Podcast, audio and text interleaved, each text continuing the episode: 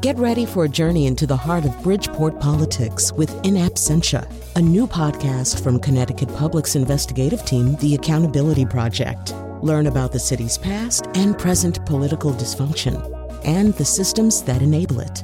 Tune in wherever you get your podcasts.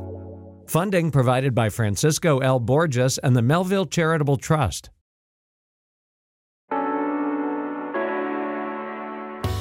This is Where We Live. I'm Lucy Nalpathanchel. Wesleyan University in Middletown has partnered with the university in Kiev, Ukraine, to focus on the issues of environment and civic activism. Coming up, we'll hear from a Wesleyan professor and a student just back from a trip to Ukraine that included a visit to Chernobyl. We'll also hear what they learned from activists who were involved in the country's revolution back in 2014. That's later. First, the movie Little Pink House premiered this weekend in movie theaters around the country. It focuses on a Connecticut story that became national news when New London resident Suzette Kelo and several others fought the city in an eminent domain case. Ironically, that parcel of land in the Fort Trumbull neighborhood sits vacant today, years after a U.S. Supreme Court decision sided with New London, permitting the sale of private land to private developers. Now, why has the story captured Hollywood's attention now? Largely because of the book Little Pink House, a true story of defiance and courage. The screenplay was adapted from the book by the same name, and author Jeff Benedict joins us from a studio now at KUER in Salt Lake City. Uh, Jeff is again is author of Little Pink House, executive producer of the film adaptation. His most recent book is a New York Times bestselling biography of Tiger Woods. Jeff, welcome to Where We Live. Thank you for having me. I understand that you are originally from Connecticut. Uh, tell us a little bit about uh, what you remember uh, going on near the end of the 90s, early 2000s in New London. What was the economic situation like back then? Uh, it was tough. I mean, New London was was and has been economically depressed, and uh, I was actually not only from there, I was living there at the time, and just two towns over in East Lyme, and I was watching this thing play out the way most people were in the newspapers. And then in 2001, when I was a candidate for Congress, and in 2002, I was getting asked about it a lot. And I didn't know enough about it to talk in, a, in an informed way. But basically, uh, it got to a point once the U.S. Supreme Court took the case that I that's when I really got engaged as a journalist and decided to, to go down to Fort Trumbull and, and to start writing the book. Uh, for those listeners who are unfamiliar with Fort Trumbull, describe that neighborhood and walk us through a little bit of the beginnings of this story.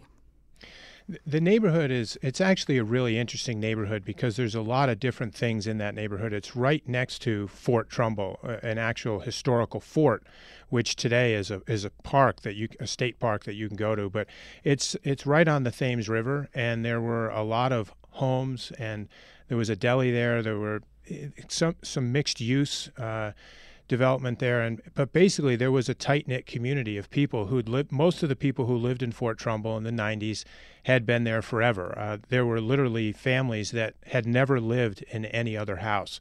There were senior citizens who had been born in the homes they were living in at that time and so there was uh, there was this closeness. It was a neighborhood of immigrants for the most part. Suzette Kelo was actually one of the newer residents in the neighborhood. She'd barely moved in when all this stuff started, but her neighbors were, were people that had deep roots there. Let's talk a little bit about eminent domain. Uh, before uh, this Kelo case went all the way to the U.S. Supreme Court, um, how were municipalities around the country able to use this particular uh, way of uh, seizing property, and uh, you know what were some of the questions surrounding it? Well, Connecticut was actually unique uh, in the sense that the eminent domain law in Connecticut was a little different than it than it is in most other states. Typically, eminent domain can only be used uh, when a, a, state or a municipality takes uh, private land for public use, and uh, on its face, that's a pretty simple concept. So, if you own a house and it happens to be on a parcel where the state intends to build a, a public building or a you know a school or a, a an airport, that land can be taken by eminent domain and you would be compensated for its fair market value. Uh, in, in the case of New London, that's not what was happening. This was private land that was being taken by a private corporation, the New London Development Corporation, and it was going to be turned over to a developer, uh, not for public use, uh, but for private development. The, the justification for it under the law was that Connecticut permits a municipality to do that if you're also going to produce public benefits. And that's a uh, that's a more liberal interpretation of the eminent domain law. In other words, if this private development was going to produce benefits for the public, such as creating jobs, generating tax revenue, it would be justifiable under Connecticut law. So, in a really technical sense, New London wasn't breaking the law when it did what it did. So you had a lot of parties involved in this situation. Uh, uh, Pfizer being mentioned, also this uh, New London Development Corporation, uh, also uh, Republican Governor John Rowland, and, and, the city of New London. The New London Development Corporation originally offered to buy out residents in Fort Trumbull or to give them fair market value for their property, but Suzette Kelo and others refused. walk us through, you know, what were some of their? I mean, nobody wants to lose their house, but they had some issues with this idea of of land being taken to then be possibly for luxury condos and the ability for Pfizer to build a, a expansion headquarters? The the birth of this idea actually is really important to understanding the outcome of what happened here. This all started when Governor Rowland and Peter Ellef uh, came up with an idea to do some waterfront redevelopment in New London and they hired uh, Jay Levin as a consultant. Jay Levin was a former mayor of New London, very well connected presence in the Democratic Party. He got hired as a consultant, which was a, a strategically a really wise move on Governor Rowland's part. And it was Jay Levin, uh, as he looked at the waterfront and the landscape, and and frankly, what Governor Rowland was trying to do was was would have been a good thing for New London. And and I think uh, what Jay Levin was attempting to do was also would have been a good thing. But at one point, there was a decision made to hire Claire Gaudiani, who was then the president of Connecticut College. And they were going to put her in charge of the New London Development Corporation, which was something that had been established in the late 70s to do development in New London, but had been dormant for years. And here's where things start to get dicey. They they reinvigorate the NLDC they empower Claire to be to be its president. She puts a board together, a board of directors, and she puts George Milne, who was then the president of Pfizer, on that board. And here is hatched this idea of trying to lure Pfizer into New London. Uh, the city had a parcel of land next to Fort Trumbull that it had been in possession of for quite some time. It had never been able to develop it because the land was polluted, badly polluted. It used to be a linoleum factory. They, they convinced Pfizer to take over that property and build a research and development facility there because they basically offered them the land for nothing. The state of Connecticut guaranteed the cleanup. They removed any liability from that cleanup from Pfizer, and they offered them 10 years of tax abatements and a truckload of money to go along with Pfizer's Pfizer spending their own money to build their building. But one of the problems with the plan was Pfizer needed more space. And and Pfizer wasn't excited about being next door to Fort Trumbull. And so the New London Development Corporation took it upon itself to try to clear that land and redevelop it with things that would be more consistent with what Pfizer needed and wanted. Uh, a five star hotel, um, business space that would have been more consistent with the kinds of things that Pfizer was doing, new upscale housing for residents, etc. And initially, they went into the neighborhood and tried to buy out homeowners, and some people did take the buyout. Mm-hmm. But a lot of people didn't want to take the buyout. They, they didn't want to move out of their neighborhood, particularly the senior citizens and the, the elderly people who'd been there forever. And I think it was the, the decision at that point to exercise the right to use eminent domain. They had the right to use it. The question all along was should they exercise that right? And I, I think, you know, in hindsight, it's clear to see that was a mistake. This is where we live. Today we're talking to author Jeff Benedict. The screenplay for the movie Little Pink House was adapted from his book of the same name. It tells the story of Suzette Kelo, a Connecticut resident, and others who fought to save their homes in the Fort Trumbull neighborhood from the city of New London and its use of eminent domain for a redevelopment plan. Uh, Jeff, uh, Connecticut Public Radio spoke to Suzette Kelo over the weekend. Uh, here's what she told Harriet Jones. I think it was painful for everybody. I mean, my two grown sons went, and they were they were like, "What are you kidding me?" You know, like. So I mean, I, I think uh, it was painful for um, for people to realize, you know, that you know you go to work every day, you pay your bills, you're a taxpayer, you're a law-abiding citizen, you keep your yard clean, grow your vegetables in your little garden, raise your family, and to have this happen to people that were just trying to be simple people and live their lives is really wrong. There's Suzette Kelo's talking about uh, what it was like to see her her her story uh, on the big screen again, uh, in large part because of the book that you wrote, uh, Jeff. So, how did you meet Suzette Kelo? Uh, that's a great story. Uh, so I was living in Niantic at the time, uh, and which is about an eight-minute drive from where I lived to her neighborhood. And right after the Supreme Court uh, made its announcement or its ruling five to four in favor of the city, which was really the last stop on the tracks, meaning there were no courses of appeal after that. It was clear that the remaining holdouts were going to have to vacate and get out. And I drove into Fort Trumbull uh, and I made a cold call. I, I pulled up to Suzette's house. And I have to tell you, and this is not an exaggeration, when I drove into that neighborhood right after the Supreme Court decision, it did look like a war zone down there. And and I, I'm not trying to be dramatic, but there were houses that had literally been reduced to rubble. There were piles of brick and stone and construction material all over the, the neighborhood. And then dotted around that were homes that were still standing. There were seven of them, as I recall at the time, hers being one of them. Here was this beautifully well kept home that was surrounded by houses that looked like they'd been blown up. I mean, it, it was the, this surreal uh, atmosphere. And I, I went up to her door, the pink house. I knocked on it. She answered, and I said, Hello, uh, my name is Jeff Benedict, and I'm a writer. And she said, I know who you are. Hmm. And it was abrupt. And I, I wasn't sure if she was angry at me, uh, you know, because we'd never met before. And then, so I took a step back, and then she said, What took you so long?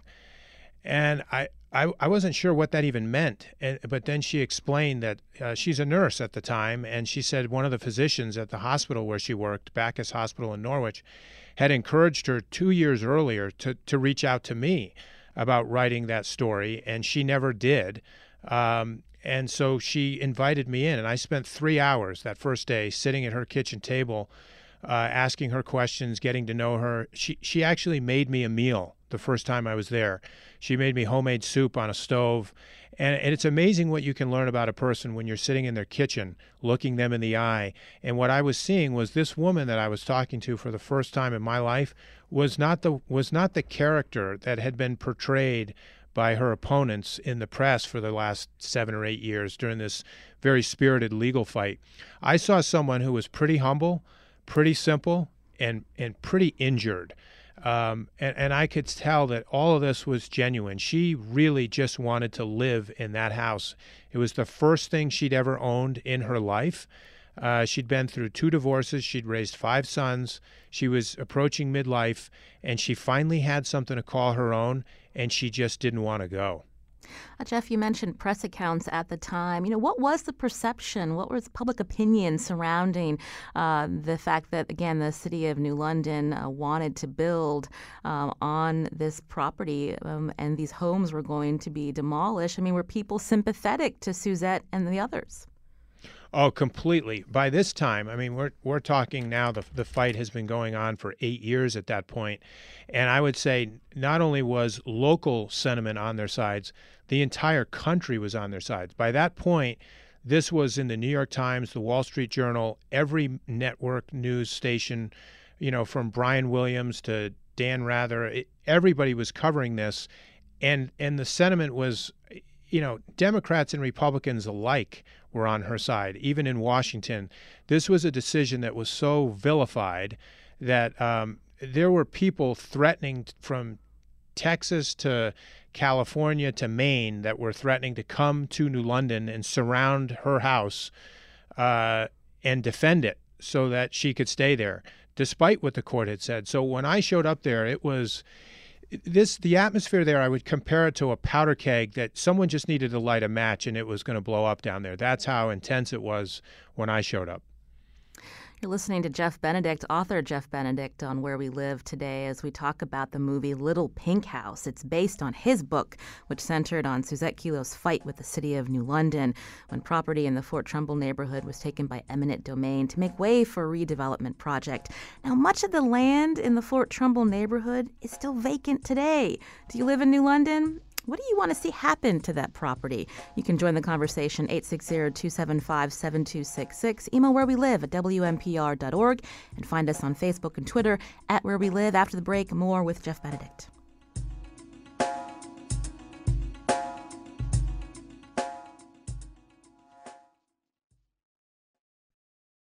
This is Where We Live. I'm Lucy Nalpathanchel. Today we're talking about the movie Little Pink House, which tells the story of Connecticut resident Suzette Kelo and her fight against eminent domain by the city of New London. Here's a clip from the movie between Kelo, played by actress Catherine Keener, and a representative from the city's development corporation. Wow, it looks really nice in here. Take it you've done quite the renovation on this place. I have. I love it. Thank you. Have a seat, please. Thank you. Sure. So, the NLDC would like to make you an offer to buy your house. Oh, but it's not for sale. Well, we're offering you $68,000. That's significantly more than what you paid for it. I, I, I don't want to sell it. Thank you.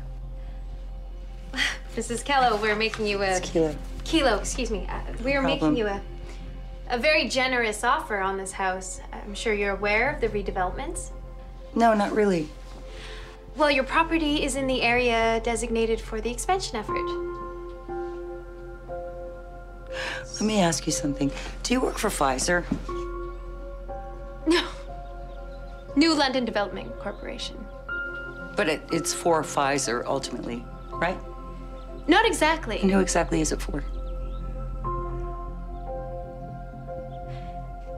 Doesn't matter. Either way, I don't want to sell. That's from the movie Little Pink House, which opened in theaters across the country. Now, Real Art Ways in Hartford will have the movie showing starting this Friday. You can get more information on our website, wnpr.org slash where we live. The movie screenplay adapted from the book by author Jeff Benedict. It's a book of the same name, Little Pink House, about Suzette Kelo's fight against the city of New London and its use of eminent domain to take property for redevelopment. Um, as we mentioned, the case eventually made it to the U.S. Supreme Court. The justices ultimately decided in a 5 to 4 decision the city of New London could take private property and sell it to private developers. Author Jeff Benedict joins us today from the studio at KUER in Salt Lake City. Uh, Jeff, why did this project ultimately fail? Uh, you know, tw- nearly 20 years later, that land is still vacant in New London. Uh, unfortunately, I think for everybody involved, that land has a scarlet letter on it.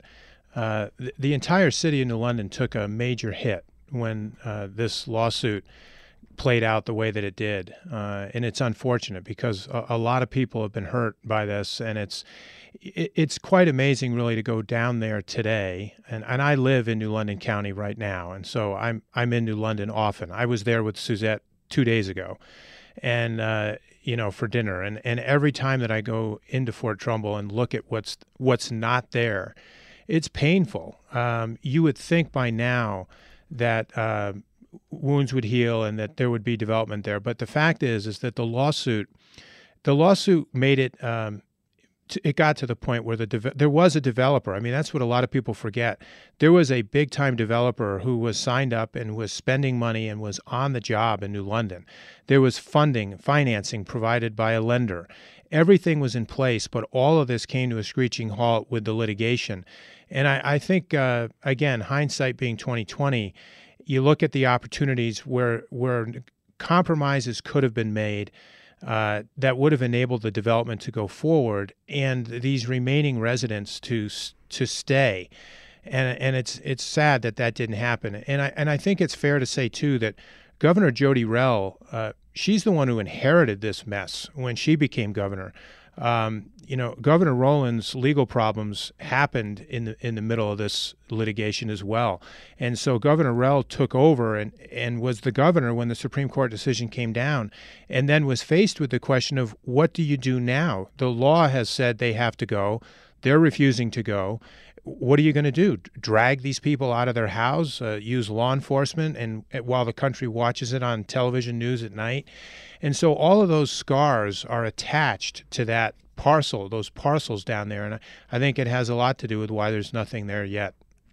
Uh, Suzette Kelo's house was eventually moved um, out of that neighborhood. It wasn't demolished, but she doesn't live there anymore, and, and neither do uh, many of the others uh, who were forced out. Uh, why is this? Why do you think this story is making it to the screen now, Jeff? Well, it takes. First of all, it's it's rare that any book gets made into a movie. So I, you know, we're very fortunate that Little Pink House got made into a film, but making movies takes a long time. And uh, so, in my book, this actually happened kind of quickly. Um, but the interest in the, the topic of eminent domain remains relevant today because it's still being used. Mm-hmm. Um, we have a president right now who who is a huge supporter of eminent domain, who who's used who's you know been an advocate for it in, in Atlantic City, where he had a casino industry. So I think that uh, the topic of eminent domain rema- remains on people's minds, particularly because so often it's used against the little guy. Mm-hmm. It, it's people that often don't have the power to stand up. Uh, and defend themselves because they can't afford it uh, when this when eminent domain is used uh, to to take people's land for development. Uh, what happened? What was this? What were the what was the reaction from states and municipalities around the country after that uh, Supreme Court decision? It's been uh, described as one of the most unpopular decisions in history uh, when you look at public opinion. Uh, but what did we see happening in uh, towns and states around the country when homeowners were thinking about this this threat of, of their property maybe one day being seized by the by the government? Well, it's interesting because almost every state in the union has modified and, in some cases, drastically renovated their eminent domain laws as a result of the Kelo case. In fact, I'm in Utah right now on a book tour, but last night I attended a panel discussion at the University of Utah's Law School about eminent domain. And I was with other lawyers that, that practice eminent domain law. And they were talking about how the Kelo case dramatically changed Utah's laws, making it much harder to do what was done in New London. Ironically, Connecticut has not changed its law as a result of this case. It's one of the only states in the country that hasn't uh, changed its eminent domain law to, to make it uh, more difficult for this kind of thing to be repeated. So I, I think that's kind of interesting, and it's actually something that I think should be changed in Connecticut. Uh, individual towns, did they um, uh, make changes to uh, their laws if there's no uh, overarching state law here in Connecticut? Well, I mean, obviously, every town can make its own decisions about how it wants to proceed. And I think one lesson that a lot of municipalities learned is that this is not the way to, to do redevelopment. In other words, at the end of the day, we're talking about people's lives. I mean, these are human beings who who are your neighbors, and it's these are people you got to pass in a grocery store, uh, whose kids go to your schools, and so, if you want a community to, to really function, um, there's a better way to, to do this. Eminent domain is a blunt instrument. And, and now, look, when you're building a, dam or an airport or a train station, it, it has its use. It, it, it, and it sometimes has to be used. But a lot of times, when you're doing urban renewal, uh, there are ways to there are better ways to work with a community uh, to make people be part of that process and to recognize that we're ultimately dealing with human beings. We're dealing with one of the most uh, precious things to a person in this country is your property, your home. There's something sacrosanct about that. And I think the Constitution of the United States tried to recognize that. The founders did when they drafted the Fifth Amendment. And so I, I think that that kind of approach needs to be taken when you're dealing with urban renewal. Uh, Suzette Kelo was definitely the face of this fight, but uh, so many others were also impacted. and again, now this land uh, remains vacant. Uh, Pfizer has a much smaller footprint in the, the city of New London, uh, you know, more than uh, two decades later. what do you think is going to happen to that, that parcel of land? I think I read somewhere that there's plans for a possible memorial. Well, it, look, this has been an ongoing question. You know, what do you think is going to happen or what might happen there? It's a question that's now been on the edge of people's tongues for uh, more than a decade. And obviously, um, something does need to happen down there. And I think for the for the good of the city and for everybody else who's been impacted by this, it, it is time. I mean, and I've really felt that lately, especially now that the film is out and there's more focus on it again. That I, I actually think there's an opportunity here for something really good to happen. Um, but I think it's going to take more than just talking about it, and it's going to take more than just hope. Uh, it, it, it's time, I think, for some impactful healing and bringing people together in a way that can produce something that, in the end, hopefully, will be good for the city of New London, but also good for the people who were injured in this. Um, I do think there's a way to still rectify things and, and and in some ways it's not just saying I'm sorry, but I think that there's a point where if you really want to make this right, there's an opportunity here to to, to work with people who were who were kicked out. Jeff Benedict is author of Little Pink House and executive producer of the film adaptation that's uh, uh, showing at theaters around the country, including this Friday. It begins an open ended run at Real Art Ways in Hartford. More information on our website, wnpr.org slash where we live. Jeff Benedict, also uh, author of the, the, one of his latest books, all about Tiger Woods. Uh, he joined us today from the studios of KUER in Salt Lake City. Jeff, thank you so much for your time. We appreciate it. Thank you. Where We Live comes to you on Connecticut Public Radio because of listener support. It's our spring membership campaign. You can continue to support Where We Live and all the great programming on this radio station. Uh, we're going to come back after the break with a, a, segment on a unique partnership between Wesleyan University and a university in Ukraine. But if these are the kinds of conversations uh, in your backyard, um, uh, the stories that resonate, that happen here uh, nationally, we want you to support this station. And you can do that with two of my colleagues who can tell you more.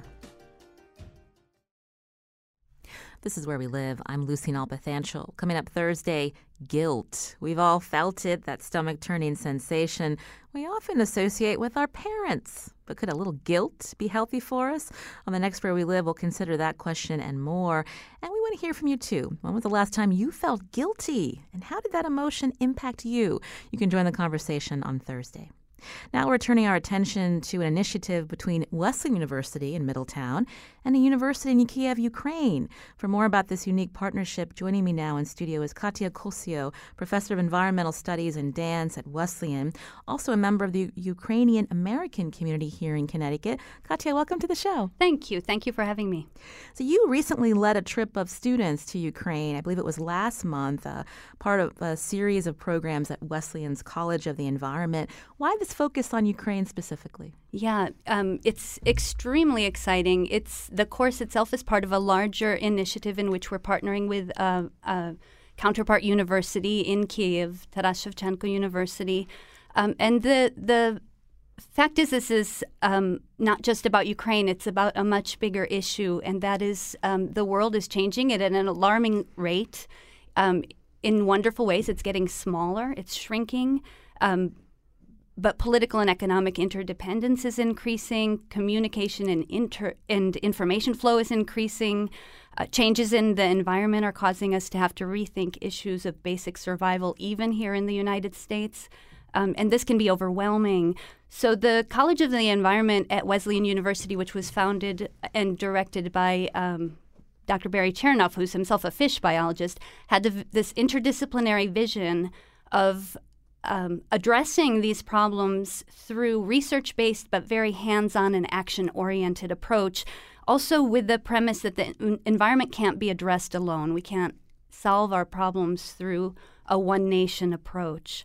Um, so, what happened in regard to Ukraine is, I think, one of those miraculous happenings. It's just um, magical that these things happened at the same time. The revolution of dignity that took place in the winter of 2013 and 14 um, was a um, a truly broad based and popular revolution. It was not unlike the civil rights movement in the United States, except perhaps it included a larger segment of the population. Um, embraced by all of Ukraine's ethnic groups, religious denominations, um, and w- it was marked by Ukrainians rejecting uh, right wing extremism and politics, politics of division in favor of um, progressive democratic values and civic mobilization. So, along with this came a surge in civic engagement, um, of which we took note right away.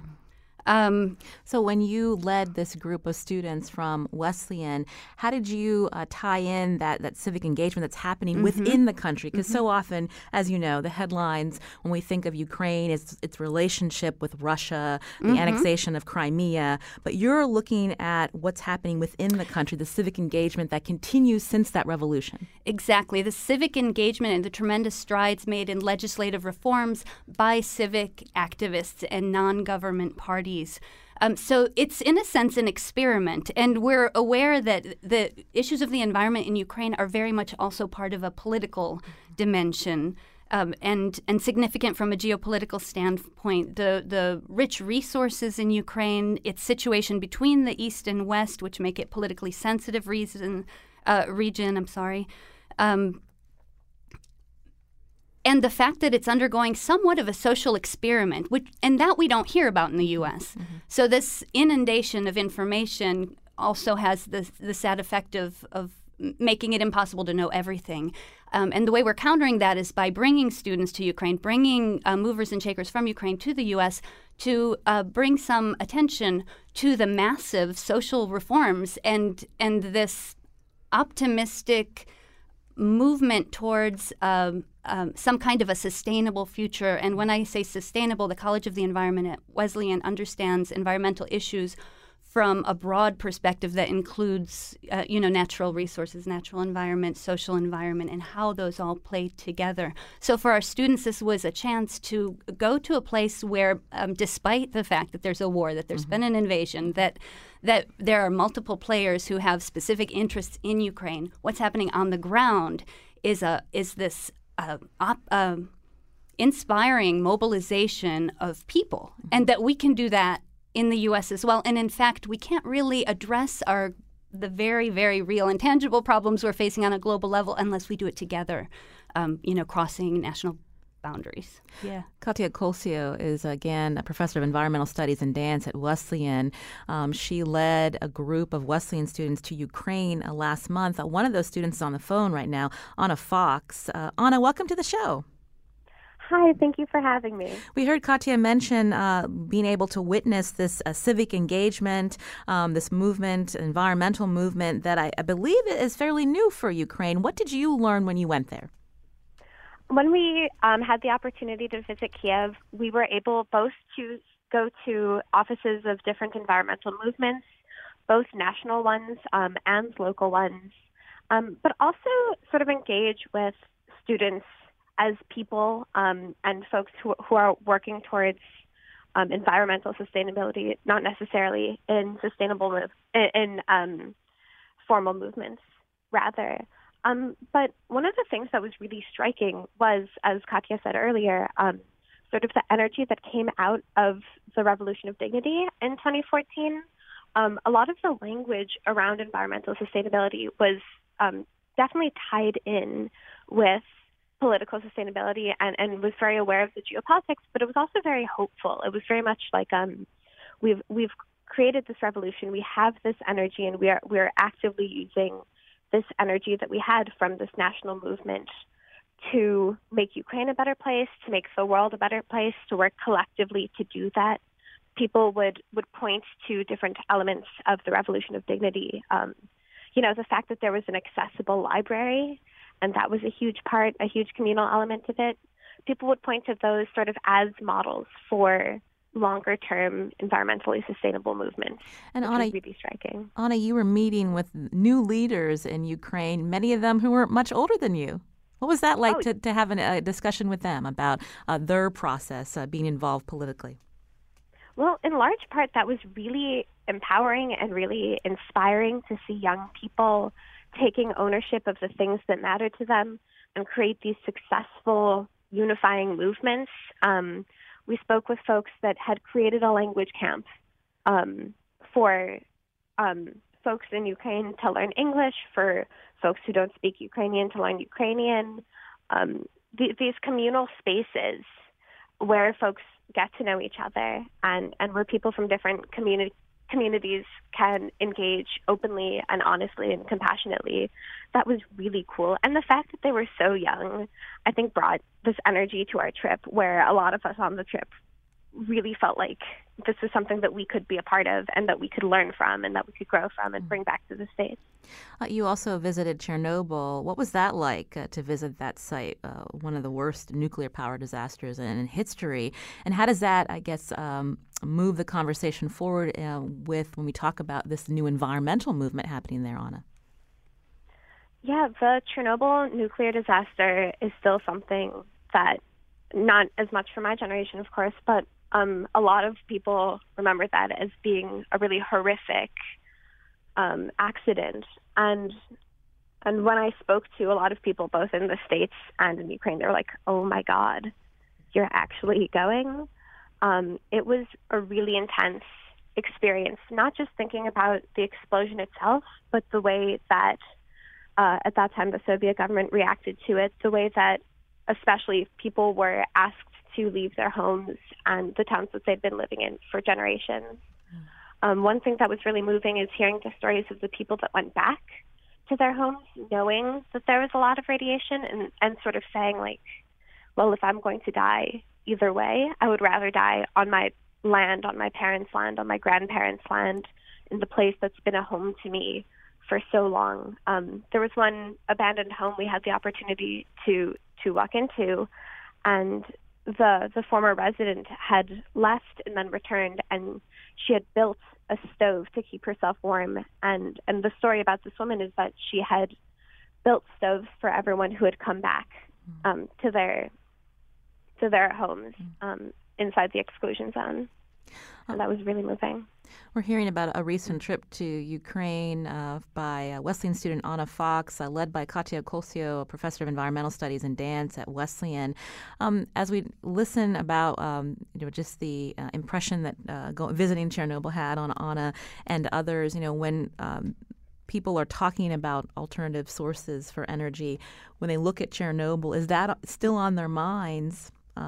Katja. Yeah, it, um, and in very interesting ways. I think an important point is that um, it's fairly well accepted that the um, environmental movement in 1986, following the disaster in Chernobyl, was a catalyst for the breakup of the Soviet Union. It had a tremendous impact on the people, but um, specifically in regard to the their recognition of the failure of the government to inform its citizens, to be tra- to act transparently, um, to keep the safety of the citizens um, as a priority. And therefore, um, what is not happening is a huge anti nuclear movement. So, nuclear is part of this complex matrix of how Ukraine understands its energy future.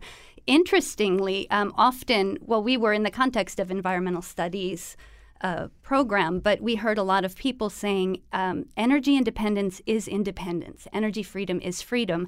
And um, the general sense is the future lies in renewable energy, and we have to move towards that. In the meantime, they're still um, bound to over 50% dependence on their nuclear power plants. They have active nuclear power plants. But just yesterday, I read in the newspaper that the nuclear plant in Zaporizhia, which is near the eastern border, not in the con- conflict zone, but near the eastern border, is building a giant solar power uh, component to its station. So there's this um, concern uh, and very uh, nuanced understanding of how energy relates to um, freedom, to sustainability, and where uh, citizen action, independent um, human mobilization um, plays a role in developing renewable uh, resources for the long term. This, yeah. Uh, Katja, we just have a couple of minutes, but I'm curious what questions they had for you, uh, this American delegation that, again, that came over about uh, the movement here with energy uh, uh, independence. Oh, what, what questions what Ukrainians had. had for you? Yes. Oh, that's it. I wonder if Anna might be better at answering that question. Anna, uh, what kind of questions did the young people have for you? There were lots of questions about how Ukraine was perceived by the West and spe- specifically by um, our peers at home. Um, lots of questions also about how Russia and how Putin were perceived. Obviously, we had very wide ranging answers on that, but folks generally tended to ask whether we thought it was safe to come to Kiev, and whether we were scared. Um, there's a lot of, I think, concern about the fact that Ukraine doesn't always um, get represented um, in the best light and, and doesn't really get a fair representation necessarily. Um, you don't hear a lot about the really exciting activist work that's happening. Um, so we had a lot of conversations about that. We also spoke a lot about how we approached learning about the environment in a broad based, interdisciplinary way, the way the College of the Environment integrates all sorts of socially sustainable ideas, thinking about politically sustainable ideas, in addition to all of the different, you know, like hard environmental work that the College of the Environment does. Um, that is a really different approach. Um, than a lot of other environmental or geopolitical programs take. Um, and so that was a really interesting thing to consider in light of what we were learning in Ukraine. And Katja, what's next for this partnership? Mm. A lot, I hope. You know, the key is in de- de- um, developing sustainable and long term relationships, which we hope to do around the world. But Ukraine is key player in um, at this time with the College of the Environment. We're we're continuing this the program, this course, as part of our undergraduate program. We're also looking for longer, uh, substantive uh, program initiatives that I um, can't speak to quite yet between our university and Taras Shevchenko Institute for International Relations. So more to come. We'd love to have you back to, talk more about that. Katja Kolcio, professor of environmental studies and dance at Wesleyan University, and Anna Fox, a student at Wesleyan. Thank you so much for joining us today. Thank you for having us. Thank you so much. Today's show produced by Carmen Baskauf. I'm Lucy Nalpathanchil. If you appreciate the programming here on WNPR, Connecticut Public Radio, here are two of my colleagues to tell you how you can support us during our spring membership campaign. And as always, thanks for listening.